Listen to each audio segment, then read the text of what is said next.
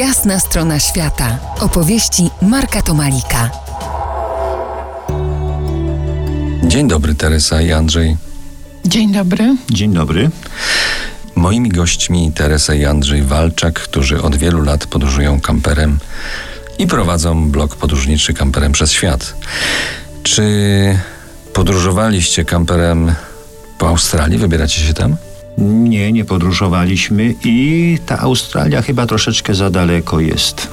Pytanie o tyle zasadne, że to tam pierwszy raz podróżowałem kamperem i pierwszy raz spotkałem się tam z entuzjastycznymi przyjęciami tego typu podróżowania, tego środka lokomocji. Pamiętam nocleg na dość spartańskim kempingu przy rafie Ningalu na zachodnim wybrzeżu Australii.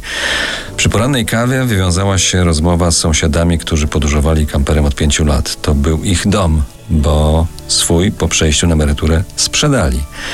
Nie wyglądali na podróżników i ich nie udawali. Podróżowali za słońcem, jak setki, a może nawet tysiące im podobnych, to znaczy lato na chłodniejszym południu Australii, zimę na zdecydowanie bardziej ciepłej, cieplejszej północy kontynentu. Czy wasze podróże można porównać e, do tych australijskich za słońcem? Tak, trudno to nazwać może podróżami, może to jakiś sposób na życie, na emeryturze, ale rzeczywiście e, zimą, europejską zimą wypada zjechać na południe, bardziej do Afryki powiedzmy, to co czyni zresztą tysiące emerytów francuskich, niemieckich, holenderskich, angielskich, a natomiast e, w czasie lata na tej półkuli można już sobie dowolnie brylować i zwiedzać miejsca ciekawe. Teresa, każda z waszych tras jest starannie zaplanowana, czy też zdajecie się na spontan?